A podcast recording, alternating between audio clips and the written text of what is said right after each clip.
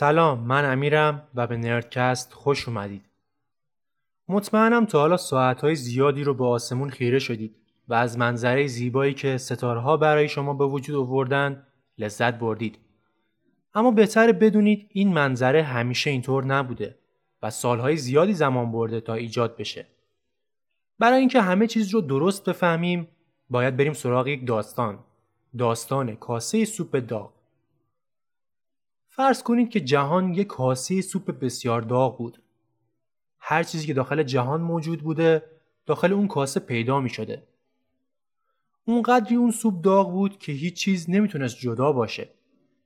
حالا اون کاسه سوپ داغ به خاطر گرمای بسیار زیادی که داره ناگهان منفجر میشه و هرچی داخل اونه به اطراف پخش میشه. این داستان دقیقا اتفاقیه که بر سر جهان اومده. اتفاقی به اسم بیگ بنگ. اتفاقات قبل از بیگ بنگ رو نمی‌دونیم و همینطور اینکه کی اون سوپ رو درست کرده. قوانینی که ما داریم و از اونا در طبیعت استفاده می‌کنیم همه بعد از داستان بیگ بنگ به وجود اومدن. برای همین نمی‌تونیم با ابزاری که الان داریم سر از همه داستان در بیاریم.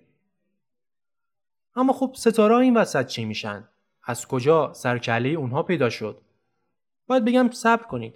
به اونجا هم می‌رسیم.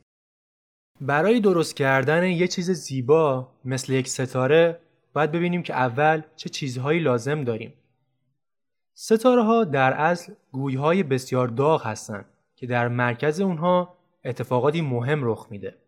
اتفاقاتی که بقای اونها رو رقم می‌زنه. بیایید نگاهی نزدیکتر به اون اتفاقات بندازیم. بیگ بنگ باعث شد که ابرهای قولاسا از هیدروژن، گرد و غبار و همینطور هلیوم در فضا منتشر بشه. یه بخشای از این مواد بسیار به هم نزدیک بودن که به این بخشها میگیم نبیولا که در واقع کارخونه تولید ستاره محسوب میشن. توی این ابرهای قولاسا جاذبه کار خودش رو انجام میده و باعث میشه که هیدروژن و گرد و غبارهایی که گفتیم مدام روی همدیگه سقوط کنن و یک هسته متراکم رو تشکیل بدن. اما باید بگم که هنوزم موفق نشدیم که یک ستاره رو درست کنیم. اسم این چیزی که تا الان تونستیم درستش کنیم یک پرو استاره یا یک پیش ستاره. ستاره وقتی درست میشه که بتونه واکنش های همجوشی رو انجام بده و نور و گرمای زیادی تولید کنه. در واقع به خاطر همین واکنش های همجوشیه که ستاره میدرخشه و باید بگم که واکنش های همجوشی یه جورایی حکم گذر عمر ستاره رو دارن و هر چقدر که بیشتر انجام بشن ستاره زودتر به پایان عمرش نزدیک میشه. این یکی از دلیل هایی که ما الان داریم زندگی می‌کنیم و شما دارید این پادکست رو گوش می‌دید. چون اگه خورشید بزرگتر از چیزی بود که الان هست خیلی زودتر میمرد و زندگی انسان ها هم زودتر تموم می‌شد. اما چطور ستاره به زندگی خودش ادامه میده؟ باید بگم یک ستاره تا وقتی در هسته خودش هیدروژن رو تبدیل به هلیوم می‌کنه زنده است. چون این اتفاق با به وجود آوردن یک فشار به سمت بیرون باعث میشه که جرم اطراف ستاره روی هسته سقوط نکنه و ستاره زنده بمونه. اگه شبه و دارید به این قسمت گوش می‌دید همین الان آسمون رو نگاه کنید. متوجه میشید که بعضی ستاره ها بسیار پرنورن و بسیاری دیگه کم نور. باید بگم این یکی از مشخصه های ستاره هاست که بهش میگیم لومیناسیتی یا شدت نور. ستاره ها در واقع مشخصه های زیادی دارند که ما انسان ها قادر هستیم اونا رو از همدیگه تشخیص بدیم. البته باید بگم که فاصله در شدت نور نقش مهمی داره و ستاره های دورتر کم نورتر به نظر می‌رسن در حالی که ممکنه در اصل اینطور نباشه. همینطور ستاره ها بسیاریشون آشکارن که باعث میشه راحتتر اونا رو تشخیص بدیم و مشخصات اونها رو بهتر درک کنیم. اما بعضی ستاره ها پنهانن و فقط از اثری که روی همسایه های خود می‌ذارن قابل درکن. یه نکته جالب که تا قبل از این قسمت خودم هم در مورد ستاره ها نمی‌دونستم اینه که هر چقدر ستاره آبی تر باشه دمای اون بالاتره. من فکر می‌کردم که برعکس این موضوع درست باشه اما در مقیاسی که به اون میگیم رده‌بندی ستارگان هرچه ستاره آبی تر باشه دماش بالاتره و ستاره هایی که دمای کمتر دارن قرمزن. خب تا اینجای کار با بیگ بنگ شروع کردیم. تولد و همینطور بقای ستاره هم اشاره کردیم. اما چه بلایی سر ستاره ها موقع مرگ میاد؟ به زودی می‌فهمیم. پس همراه نرکس باشید.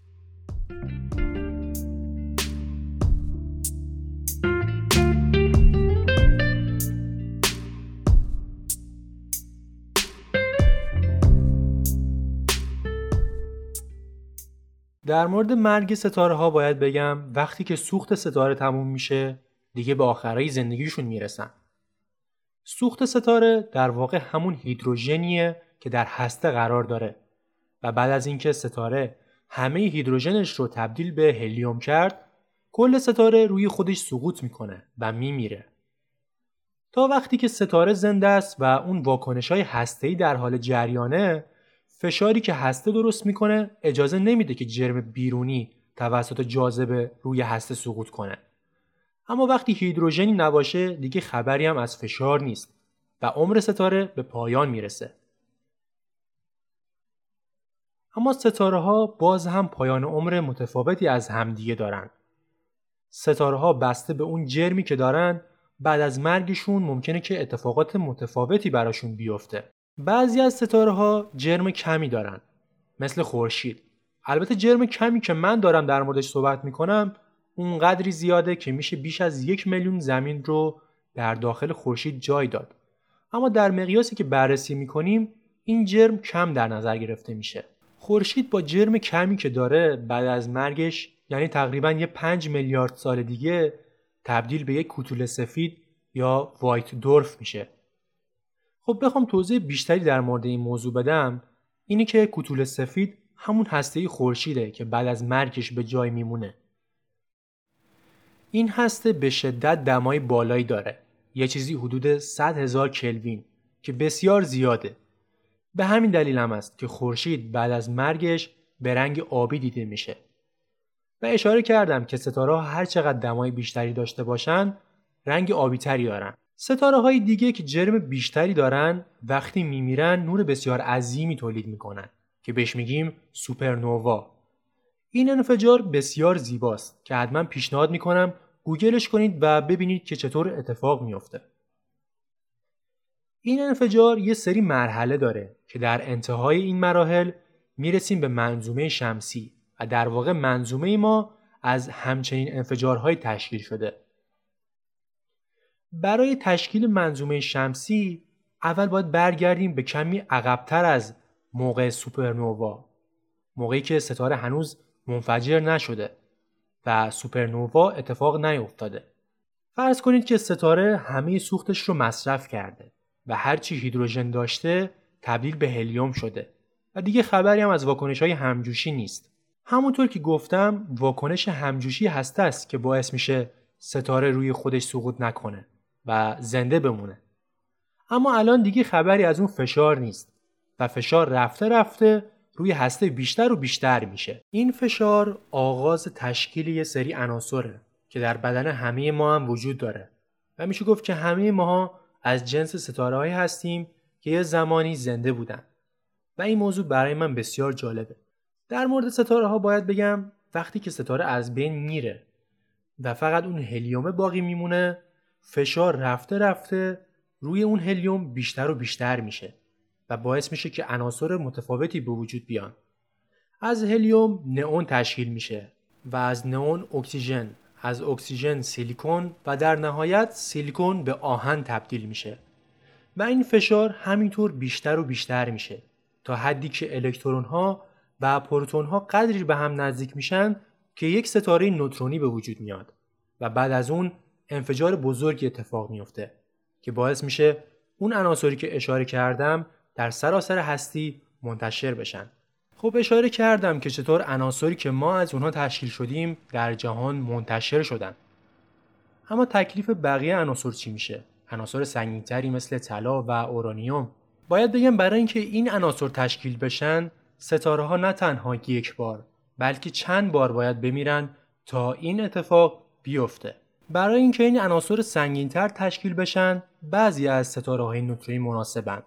ستاره های نوترونی که با هم دوستند یعنی دور همدیگه در حال گردشن و بعد از مدتی اونقدری به هم نزدیک میشن که یک انفجار بسیار بزرگتر از سوپرنووا اتفاق میفته که به اون انفجار میگیم کیلونووا. این انفجارها و عناصری که در جهان پخش می‌کنن در یه سری از توده های ابری گیر میافتند و بعد از میلیون ها سال دوباره توسط جاذبه به هم نزدیک میشن و ستاره ها و سیارات رو تشکیل میدن. که منظومه شمسی ما هم دقیقا همینطور تشکیل شده. اتم های تشکیل دهنده جهان سفری طولانی رو طی کردند تا جهان رو تشکیل بدن. پس لطفا قدر زندگی رو بدونیم و یادمون نره که از نردکست حمایت کنیم. برای این کار می‌تونید برامون کامنت بذارید یا قسمتی که دوست دارید رو لایک کنید. و همچنین با حمایت مالی از برنامه کیفیت ساخت پادکست رو بالاتر ببرید. برای این کار می‌تونید به صفحه هامی باش ما مراجعه کنید. همینطور دوستانی که خارج از ایران هستن می‌تونن کمک های خودشون رو از صفحه هامی باش ما انجام بدن. خب رسیدیم با آخر این قسمت. این قسمت شروع مجموعه منظومه شمسی بود و در قسمت های بعدی که هفته بعد همین روز منتشر میشه سری به سیاراتی که در همسایگی ما زندگی می‌کنن می‌زنیم و همینطور می‌فهمیم که زمین چطور جاییه و چه ویژگی هایی داره. پس تا قسمت بعدی خدا نگهدار.